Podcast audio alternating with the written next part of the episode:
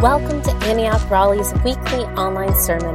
We hope that you are encouraged by this word. For more information on Antioch Raleigh or access to our other online sermons, visit us at AntiochRaleigh.com. All right. Good morning, everyone. Yeah.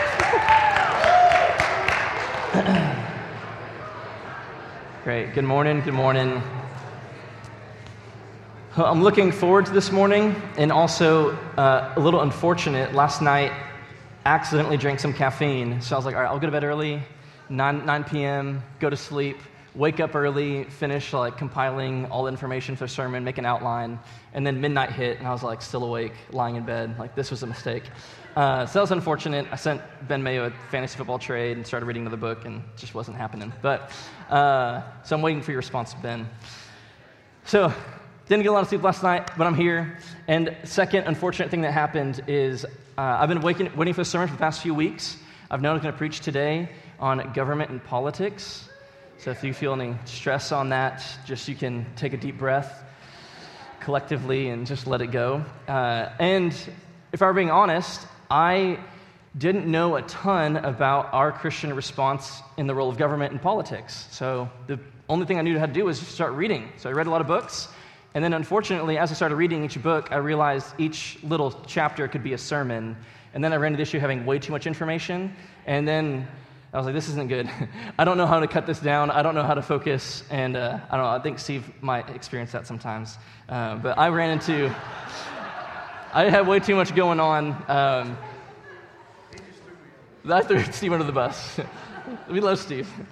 Um, so well, I, would, appreciate starting off in prayer and us talking about politics, and also to give some space for y'all to pray for me that the Lord would speak through me uh, well. And the midst of information and all the different things going on, uh, that there would be clarity, and that this would not be your full answer to government and politics, but this would be for us as a congregation a f- framework for us to have conversations and to take a step forward together in unity um, to know how to converse about these things, how to talk about these things, how to think about these things well. Because a sermon isn't going to change. I expect nothing for your partisanship or your politics to change after the sermon. That's not my goal. My goal is for us to have a framework of what it looks like to be citizens of the kingdom of heaven and to be faithful citizens of the United States of America. And how to faithfully live in that context and then have conversations together and talk about these things that can be so divisive in our country. So before I get into other things and start preaching, I love just to, to pray. Uh, I'm going to read a political prayer out of uh, the scriptures, and then I'm going to give some time for us just to pause, pray, and ask the Lord to speak to your heart. And would you also pray that His grace would be upon me to speak to you? So this is Ephesians chapter 1. It's very political, FYI. So get ready. For this reason, because I've heard of your faith in the Lord Jesus and your love toward all the saints, I do not cease to give thanks for you, remembering you in my prayers, that the God of our Lord Jesus Christ, the Father of glory, may give you the spirit of wisdom and of revelation and the knowledge of him, having the eyes of your hearts enlightened, that you may know what is the hope to which he has called you, what are the riches of his glorious inheritance in the saints, and what is the immeasurable greatness of his power toward us who believe, according to the working of his great might that he worked in Christ when he raised him from the dead. And he seated him at his right hand in the heavenly places. And Jesus is seated far above all rule and all authority and power and dominion. And he is above every name that is named, not only in this age, but also in the one to come. And the Father put all things under his feet and gave him as head over all things to the church, which is his body. It's the fullness of him, and he fills all in all. Jesus, we thank you that you are King. Jesus, we thank you for your death and resurrection. We thank you that you right now are ruling and reigning in heaven. And we thank you that one day, when your kingdom is fully realized, that there will be people from every single nation represented worshiping you. We thank you that you, you died to save people from every nation, every tribe, every language. And we thank you for your kingdom. And we thank you that your kingdom is here and now, and your kingdom is not fully yet. We thank you that you're coming back and returning. And we look forward to that day. the day of your return, the day where a benevolent, loving king rules and reigns over the nations. So we ask Jesus that today your kingdom would come and your will would be done on earth just as it is in heaven. Amen. And if y'all could take a, just 30 seconds, pray for yourself and pray for me. Just going to give you space to do that.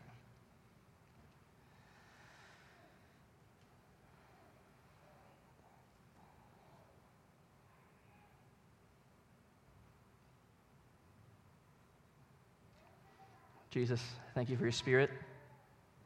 Help me, help us. Amen. Amen. All right, so I'll just start off real quick with a little bibliography. Before then, though, worship is powerful. That was awesome. I don't know why I'm preaching. I feel like we should keep worshiping. that, was, that was powerful. Uh, and I'm excited for us to worship again. Uh, it's a sweet time being able to worship our King and lift him up. All right, so I'm going to give you some bibliography stuff that I would encourage y'all to read. Uh, first and foremost, the Bible. That was my reference, uh, one of my references. So, the Bible, it's breathed out by God, super important. It'll be the foundation of all the things that you should do. Um, so, first and foremost, that's it. So, these are the things that I've read over the past um, year that are kind of in the realm of government and politics uh, or philosophy and how that you know, challenges us. I put my email at the bottom. If you want to email me, have any questions after the sermon or concerning anything up there, I'd love to talk to you about it. Uh, but the first three, I would encourage, well, first four, including the Bible. The first three, I'd really encourage How the Nations Rage is about how to view government and politics in light of Scripture and eternity. It's a great book. Ben Wickel recommended it, and he did one of his political sermons a few years ago based on that book.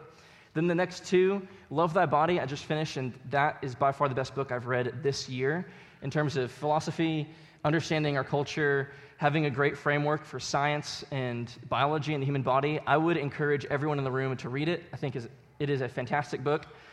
Followed by A Strange New World by Carl Trueman. So he's a longer version, The Rise and Triumph of the Modern Self. It's 400 pages, it's pretty dense and repetitive.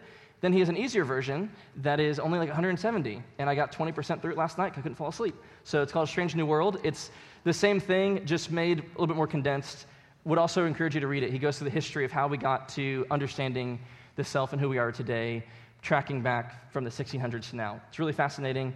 Uh, it's really interesting, and that helps shape uh, a lot of what I'll be talking about. The rest of the books I've read and will be have shaped part of what I'll communicate today, but won't be refer- referencing them specifically. Would encourage you to read them.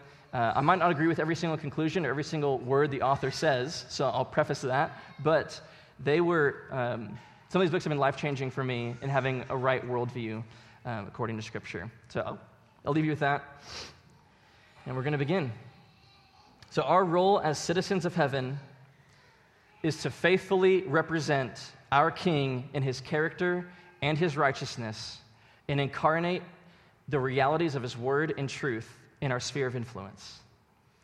So that's just blanket, that's my, that's my thesis. We are citizens of the kingdom of heaven, and our role is to faithfully, today, here and now on earth, represent our King who is ruling and reigning in heaven.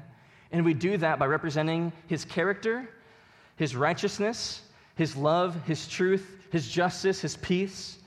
That we represent that here and now, and that we incarnate those realities. We don't just say it, but we live it. It's part of our being, and that affects our doing. But it's part of who we are, and that, that we influence our sphere of influence. So some of you might have a greater sphere of influence than others when it comes to government and politics, and that's great. Uh, if someone works in government, you by far have a greater sphere than I do because I'm not working in government. it's really simple. But where our sphere of influence is, that's where Jesus is inviting us to bring about change. So I have three main goals, and I don't think I have time, so I'll breeze through some of them. Once again, this is, this is not supposed to be comprehensive. Uh, this is supposed to be a framework for us to have conversations as a community. Because once again, a sermon isn't going to change you. Us walking together, pursuing truth, pursuing scripture, pursuing Jesus, pursuing wisdom and in humility with each other, that's what's going to bring about deep change in us, not just a little 25 minute sermon. That's all the time I have left. Uh, so there's three things I want to briefly cover the kingdom of God, which can be a sermon on its own.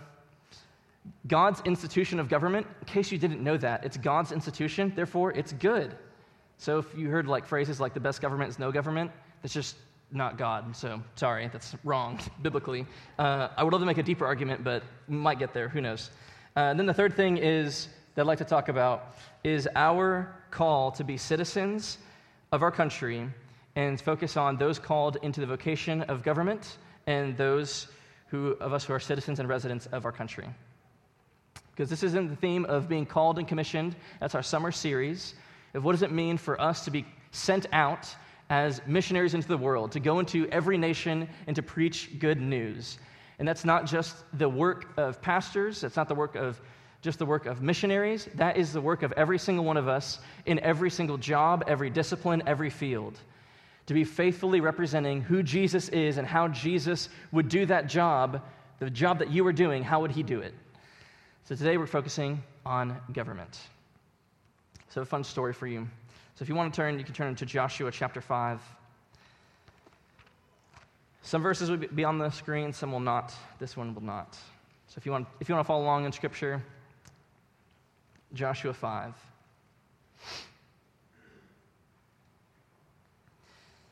This story should encompass and be kind of the, the, guide, the plumb line, as we talk and go through the rest of the sermon. Um, this is kind of our, our, our worldview, what's happening.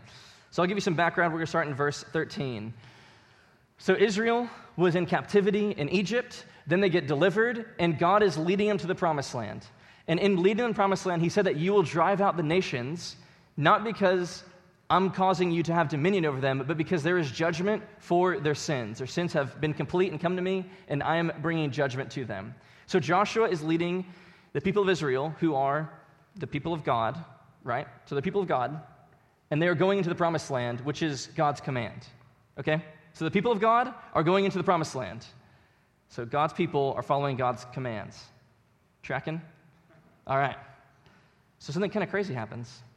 It says, When Joshua was by Jericho, one of the first cities they were going to encounter, he lifted up his eyes and looked, and behold, a man was standing before him with his drawn sword in his hand. And Joshua went to him and said to him, Are you for us or for our adversaries? And he said, No.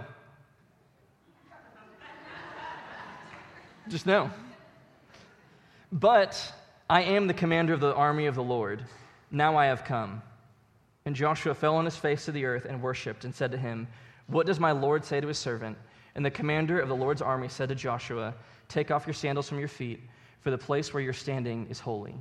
And Joshua did so.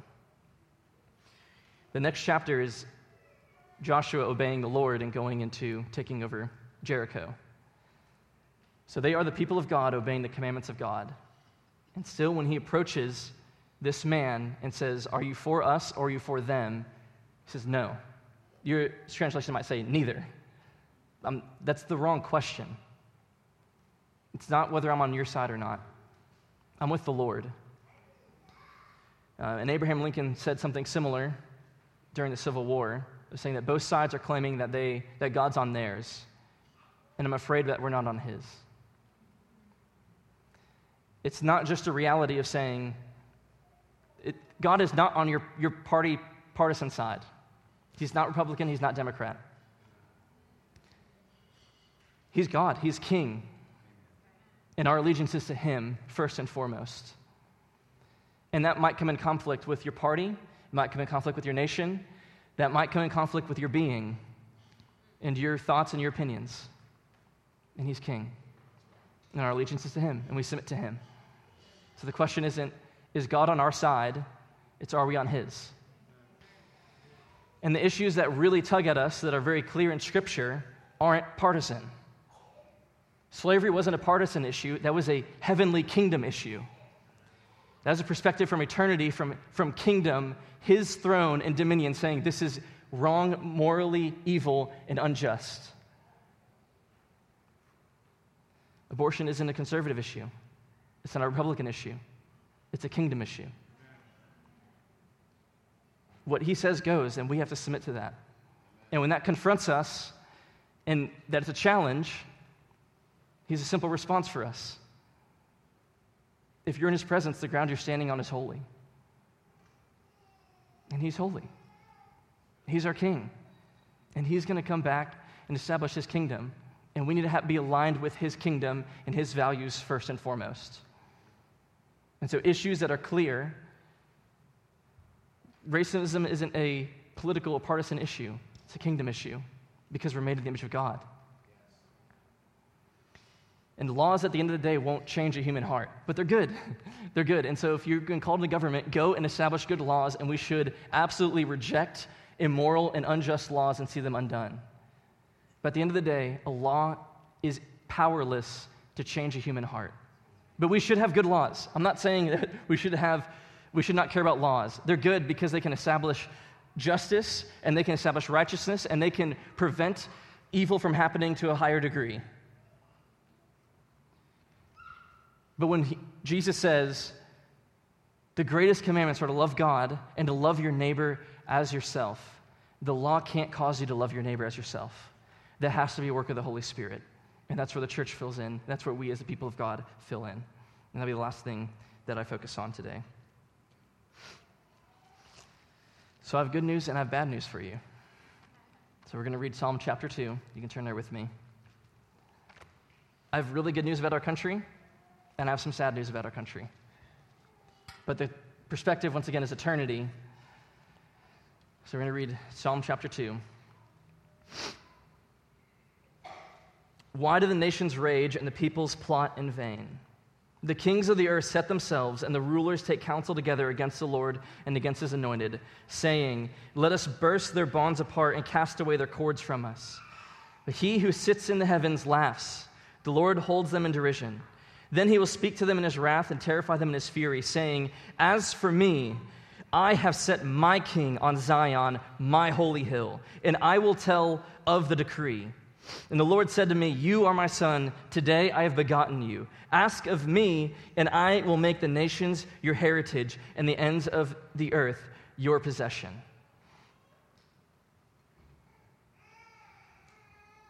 The nations rage against the Lord and his anointed.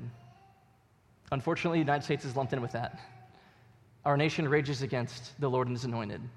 But I have really good news. It's also his heritage, inheritance, just like every other nation in the world. They're his. And there needs to be a deep value and love for our people and our nation because you're born in this time in this nation. You're born here. This is part of our, or, or you immigrated here or you're resident here. It is good to, to love and value your nation and also to view it rightly that our nation will not be perfectly in line with the kingdom of God. And the way that our nation will be aligned with the kingdom of God is when his kingdom comes and this nation submits to him. In Revelation 11, after the seventh trumpet blows, a loud voice in heaven says, The kingdoms of the world have become the kingdom of our God and of his Son, Jesus.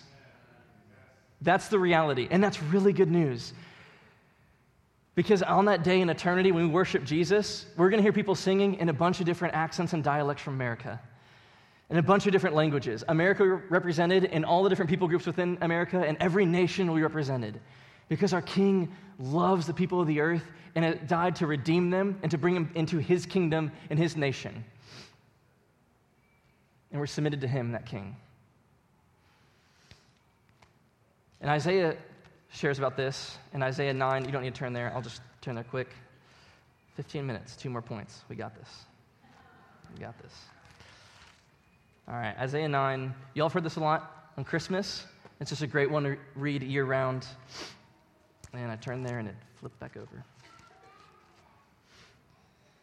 For to us a child is born, and to us a son is given, and the government shall be on his shoulder and his name will be called Wonderful Counselor, Mighty God, Everlasting Father, and Prince of Peace. And of the increase of his government and of peace, there will be no end. On the throne of David and over his kingdom to establish it and to uphold it with justice and with righteousness from this time forth and forevermore. The zeal of the Lord of hosts will do this. And then Isaiah 11 talked about the Spirit of God being on Jesus. And it says, There shall come forth a shoot from the stump of Jesse and a branch from his root shall bear fruit. And the Spirit of the Lord God shall rest upon him the Spirit of wisdom and understanding, the Spirit of counsel and might, the Spirit of knowledge and the fear of the Lord, and his delight shall be in the fear of the Lord. And he shall not judge by what his eyes see, or decide disputes by what his ears hear. But with righteousness he shall judge the poor and decide with equity for the meek of the earth. And he shall strike the earth with the rod of his mouth, and with the breath of his lips he shall kill the wicked. Righteousness shall be the belt of his waist, and faithfulness the belt of his loins. So, this was the prophetic words in Isaiah speaking about who our king would be. And we see throughout Jesus' life, and we'll have scriptures up there for Matthew, starting Matthew chapter 4, from the beginning of his ministry into the very end, he continually spoke about this one reality the kingdom of heaven is here. Repent, for the kingdom of heaven is here. It's now. It's not fully yet, but it is here. Repent.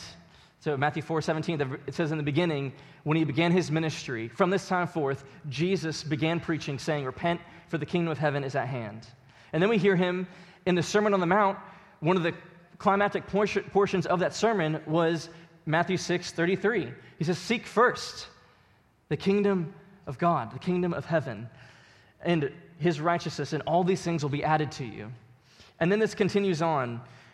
After he dies and rises again, he stayed with them for 40 days, speaking, them, speaking to them about the kingdom of God. So he died and rose again, and he continued to teach them about the kingdom. And then he had this political statement that he made as he left All authority on heaven and on earth has been given to me. Therefore, go and preach the gospel of the kingdom to every nation. Make disciples of every single nation. We need to have a deep, robust view and understanding of the kingdom of God. We all have intuitively something in us that says we desire the kingdom of God and we desire the good life. We wake up and we live by that reality. But that needs to be shaped by what Jesus says the kingdom of God is and the availability of us accessing that kingdom today in the Holy Spirit. That's another sermon. I would encourage you all to read The Divine Conspiracy. That has been the most impactful books in my life. I think every single time I have a bibliography up there, it's up there. So I'd encourage you all to read it. Um, Tim finally did it, and it was good, right? It was good. Great. Took me a few years, but he did it. So I'd encourage y'all to read that. That gave me a, a robust view of the kingdom of God. And I'd encourage y'all to ask about it in life group and talk about it because I'm done on that portion and we're moving on. All right. God's institution of government. So I want to talk about the purpose and limitation of government. I briefly talked about it, but this is from How the Nations Rage. I'm going to read you a quote from it.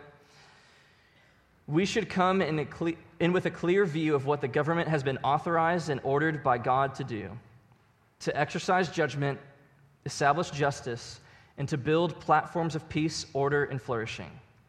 Simple.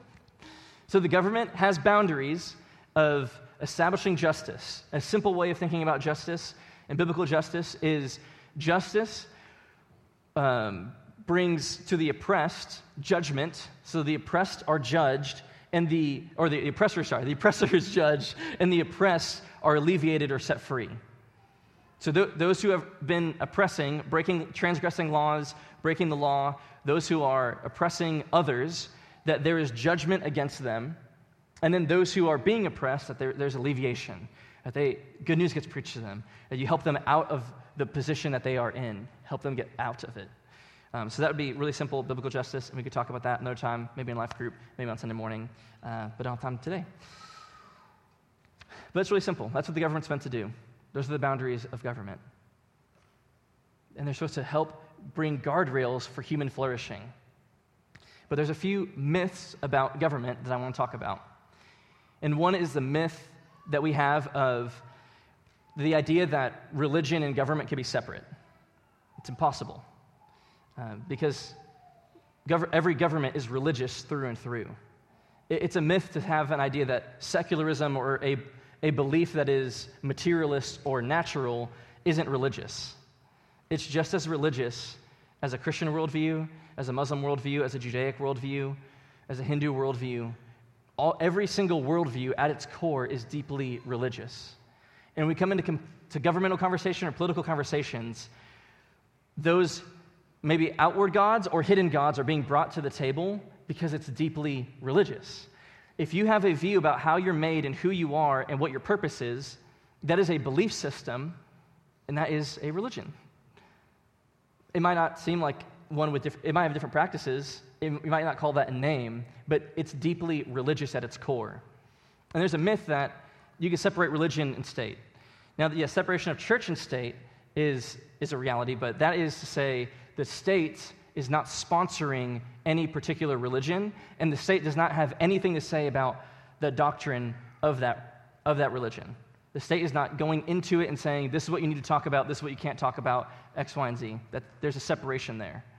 But it is good and right for faithful disciples of Jesus to bring their worldview, because they can't do anything otherwise, into political governmental conversations. Because at the end of the day, we need to advocate for truth. And truth, really simply, is when you bump into reality. Uh, the truth is, gravity exists, and it's super helpful when you get to make physics equations and know it. And if you try breaking it, it's going to break you. It's really simple. It's a truth. uh, no matter what you think about gravity, if you try to disobey gravity, it's just not going to happen. Or I'll, I'll, say something that's also the truth that you can't break no matter what. Uh, you cannot form a child without a male sperm and a female egg. It's just not going to happen. It's the laws of biology, you can't break it. That's what you will always forever need to make a baby. You can't do anything to get around that. That's the truth. Amen. This is simple. And he made it that way, and it's good. So that, that, that's truth. We need to advocate for truth in the public sphere. And we need faithful disciples of Jesus that can and are willing to, to, to say that. Now, there's some issues, once again, that are clear, and there's some issues that aren't, and that's where wisdom comes into play. I'll talk about that as my third thing within what does it mean for us to be faithful as a church. Um, but there's just a myth that some things are not religious or therefore also neutral. Like there's neutral beliefs or neutral ideas. Uh, if you want to talk more about that, some of the books up there talk about that. You have my email. Love to talk to you. We can have a more robust, richer conversation. Uh, but I'm going to move on to the next point. I mentioned this earlier, but there are limitations of laws. Yes, the government establishes laws, but once again, laws can't change human hearts. And there's a, a way that we can read some scriptures and misinterpret it. So I'm going to read Romans 13. We have it up there as well. Romans 13, 1 through 7. It's a classic scripture used to talk about governance and government and authorities. But I think there's a way that we can read it that I could say is incorrect. And what was helpful in me understanding this was reading While Black by Esau McCaulley. That was on there also. Would encourage y'all to read it. It's a great book. Let every person be subject to the governing authorities, for there is no authority except from God, and those that exist have been instituted by God. Therefore, whoever resists the authorities resists what God has appointed, and those who resist will incur judgment. For rulers are not a terror to good conduct, but to bad. Would you have no fear of the one who is in authority? Then do what is good, and you'll receive his approval. For he is God's servant for your good. But if you do wrong, be afraid, for he does not bear the sword in vain. For he is a servant of God, an avenger who carries out God's wrath on the wrongdoer. Therefore, one must be in subjection, not only to avoid God's wrath, but also for the sake of conscience. For because of this, you also pay taxes. Maybe unfortunately, that might be a collective sigh, but that's just reality. For the authorities are ministers of God, attending to this very thing.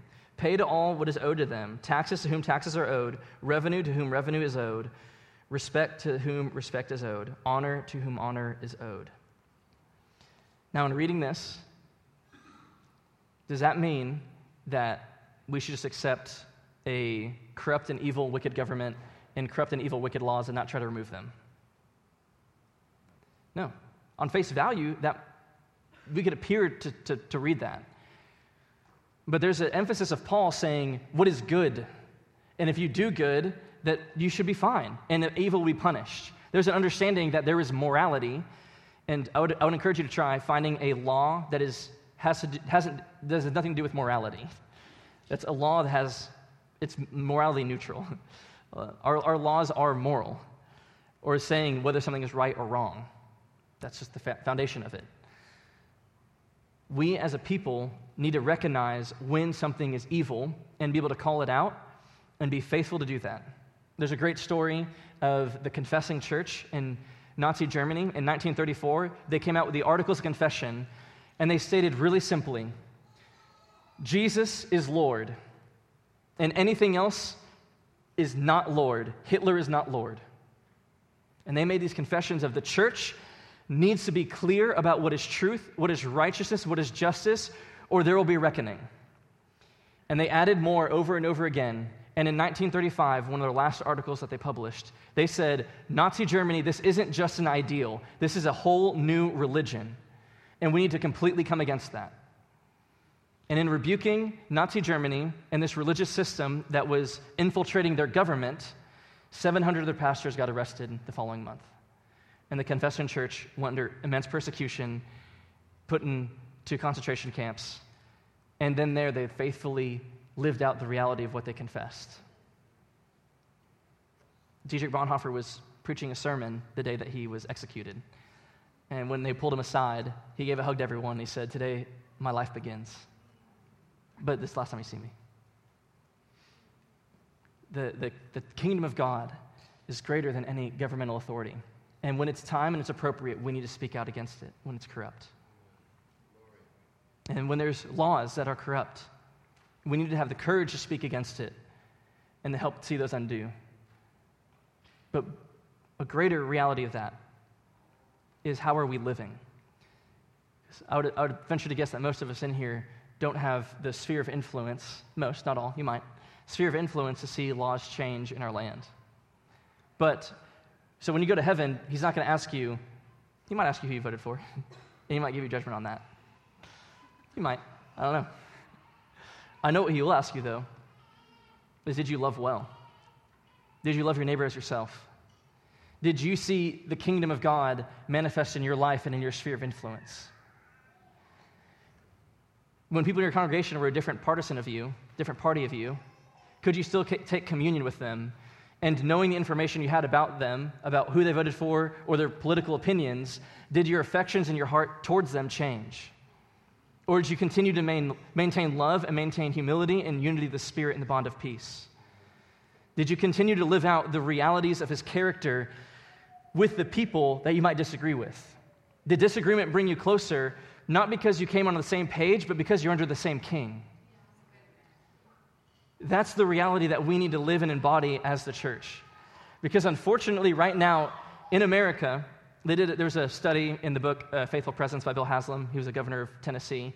He shares a study that, study that was done in 2014 about uh, this view that you can have that your, your foundations and beliefs are based on love and the opponents are based on hate. And they did a survey judging Republicans and Democrats, and they found that the contempt that either party had, believing that their foundation was love and the other was hate, was the same intensity as the, the uh, conflict between Pakistan and India. That the intensity they had of, I'm based on love and you're based on hate, and then that would slowly pull those even further away where they can't come to agreement and compromise.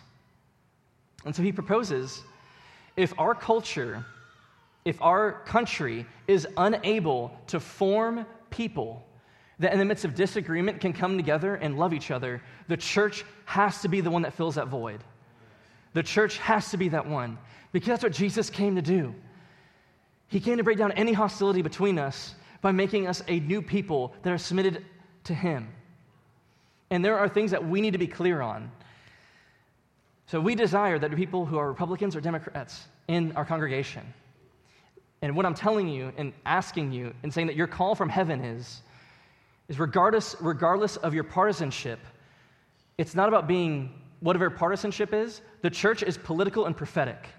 You need to bring the kingdom of God into your sphere, and you need to be a prophetic voice speaking truth to, to your party when things are going wrong. Because there's kingdom issues, and those kingdom issues need to be communicated, and we need to have the boldness and courage to do that, whether our party is in power or not. And as a, as a congregation, we need to talk with each other, to. I'm not going to talk about that right now. Okay, great. So we're going to end. Well, we have two things to end. All right. Three things for us to do as a church incarnation, inquiry, and advocacy. Okay? We need to be incarnation of the love of Jesus. He sat and people enjoyed being around him. Even people that hated him and mocked him still invited him over for dinner. the Pharisees that were like, this guy has a demon in him. Hey, uh, do you want dinner? I'm like gonna come over here, like, hey guys, I had Jesus at my house. Probably he's a demon, but what do you think about this? You know, that, it's crazy. They were mocking him and continually making fun of him, and he willingly ate with them. That's wild. And then tax collectors and sinners, prostitutes, anyone loved to be with him and eat with him. And he never compromised truth, but he loved people so deeply. We need to be a church that incarnates the love of Jesus. And when our love falls short of his love, we need to repent. That's who we're called to be. We, we need to be the embodiment of his love that when people see the church of Christ, when they see the body of Christ, that they're encountering him and encountering his love. And they encounter in us. Then the second is that we need to inquire for understanding. Uh, Steve mentioned this to me, this was like two years ago during COVID. I was reading a lot of things and like asking people for advice because all the college students left because of COVID. Uh, so I had a lot of free time. And he said this this week, and then another friend told me the exact same thing later on. I was like, huh, maybe there's something here. He said, humility is, know, is, is knowing, having awareness that what you don't know might be more important than what you do know. And that we will not have the depth and the infinite depth of knowledge. We won't arrive to the end. That there needs to be a humility that we might not have the best and right answer and right understanding. And we need to be humble enough to ask and understand someone's position. So I'd encourage us in political conversations, which I hope that we have as a congregation. I hope they bring us closer together, that we would seek to understand before being understood, and that after hearing someone's position, that we could articulate, articulate it to them, and they could say, Yes, that's exactly my position. You understand it well. And the second thing is that we need to advocate for truth and not be afraid of advocating for truth, to not shy away from it, even if it costs us something. But we need to do it in gentleness, we need to do it with peace. Actually, we'll read that. James chapter 3. And band, you can come up for uh, keys or whatever's been playing in the background. James chapter 3. Who is wise and understanding among you? By his good conduct, let him show his works in the meekness of wisdom. But if you have bitter jealousy and selfish ambition in your hearts, do not boast and be false to the truth. This is not the wisdom that comes down from above, but is earthly, unspiritual, and demonic. For where jealousy and selfish ambition exist, there will be disorder in every vile practice. But the wisdom from above is first pure, it's peaceable, gentle, and it's open to reason. It can be reasoned with. If you enter in a conversation and are unwilling to change your position given adequate information and truth, you're not ready to have conversations. We need to be people that are emotionally whole enough, that are open to reason and open to being examined and examining someone else's ideas and positions and land on the side of truth and what we have found to be true. That means we need good information but we also need to be willingness to say, I'm wrong, and I change my mind. Reading a few books uh, this past week, I had a position, and that changed. I, I, I, was not will, I was not ready to change. I didn't expect to. But as I was reading some of these things, I was like, wow, okay, they, they put down such a good argument. I don't have anything to say against that of that's, that's right, and I, I was wrong, or I feel wrong. And I can talk to you about that later if you want to. Continuing on, it's full of mercy and good fruits, impartial and sincere. And a harvest of righteousness is sown in peace by those who make peace. We need humility and we need to seek wisdom together. There are some things that are extremely clear in Scripture that we need to advocate for. Then there's other things that aren't that clear in Scripture that we need wisdom for. And that's good. And we need experts for. And we need to have a conversation for to meet together with and understand each other. And we need to pursue wisdom aggressively, eagerly, and be willing to change. But a, a Christian's political posture, which I had in college, granted I went to A&M, so it was mostly conservative, and it didn't feel like, yeah, whoop, gig 'em. Uh, we're going to win national championship this year, just watch. Uh, and I, I, I thought that as I started following Jesus, I was like, no, all we need is the kingdom of God, and we don't need we don't need anything else. Actually, I don't even need a degree anymore. I'm gonna quit. I'm just gonna move somewhere. That's that's what I need to do. I need to follow Jesus by like leaving everything, which Yeah, that's what uh, Jesus said of leave everything and go to be on your own, and that's how you'll faithfully follow me. So he said, go, go into the world. Um, so I, I had a, a low view, but one of the views I carried from people around me, peers, we were 18, therefore didn't know a ton, uh, that the best Christian response was like to be like, I'm out. Sorry, sorry, politics, it's too messy. Uh, and that we could call, you're trying not to get tainted by the world, but that's not how Jesus calls us. He calls us to engage in it. So I would, I would say to you, a Christian posture can't be withdraw. It has to be faithful presence. I'm manifesting, um, I'm incarnating the love and values of Jesus where I am. It has to be faithful presence. We can't withdraw. But we also can't try to say, I'm going to establish this and make this the law of the land. That's not how our government works, and that's not reality. That's not going to change things. We can't, good luck trying to establish the laws of Sabbath. And it's not the purpose. But there are sins and there's our realities that we need to advocate for. There's other things that require a lot of wisdom, which means we need to have humility in talking with one another. All right. This is how we're going to end. Everyone stand, and you're going to break up into groups. If you need to get your kids, uh, you can do that. But we're going to, we're going to, this is one of the most simple things that we can obey. You can thank Timothy Motza for putting this together, as I asked him to early this morning. We're going to pray for our rulers, authorities, people put in high positions, and we're going to pray for them by name. And if they are not with your political party, I would encourage you to pray and to love them as if they were. To love them and see them for who they are and ask for wisdom. Because, because Paul said it's good. So 1 Timothy chapter 2 says, First of all, then I urge you that supplications, prayers, intercessions, and thanksgivings, giving thanks, be made for all people, for kings and all who are in high positions, that we may lead a peaceful and quiet life, godly and dignified in every way. This is good, and it is pleasing in the sight of our God and Savior, who desires all people to be saved and to come to a knowledge of the truth. So we can start off with national might be kind of tiny. Sorry if you, woo, federal civil servants. So we got, we won't go through all of them, but we're gonna, we'll post this uh, PowerPoint online under the sermon that you can look through. We have everything from federal, state, local, your city, your county. We have them all because of Tim. Thank you, Tim, uh, once again. So break up into groups, and I want you to pray for these people by name. You have to go pretty quickly, but I want you to say your group to say every single one of their names at least once and pray that the grace of God would be upon them, that they would be led, they would lead in wisdom, that they would come to knowledge of Him and they'd know Him, that they would, there would be conviction to establish justice and righteousness in the land, that there'd be deep understanding uh, for them, that they'd get saved, that they'd come to knowledge of Him, that there'd be peace. I want to, regardless of their political party, I want our leaders to operate out of a place of peace, not anxiety. I want to pray that they, they would make bridges to bring unity together in our country. So let's be the church that prays for those things and doesn't complain about them. Amen?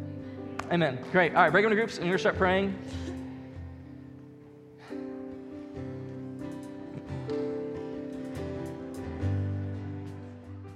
Back on? I think I did. All right. So this is how we're going to end. You get part two. I forgot one point of my sermon. I'm, I'm, not, I'm being serious. I'm going to give you another part of my sermon. Uh, but it'll be really brief. And this is how we're ending.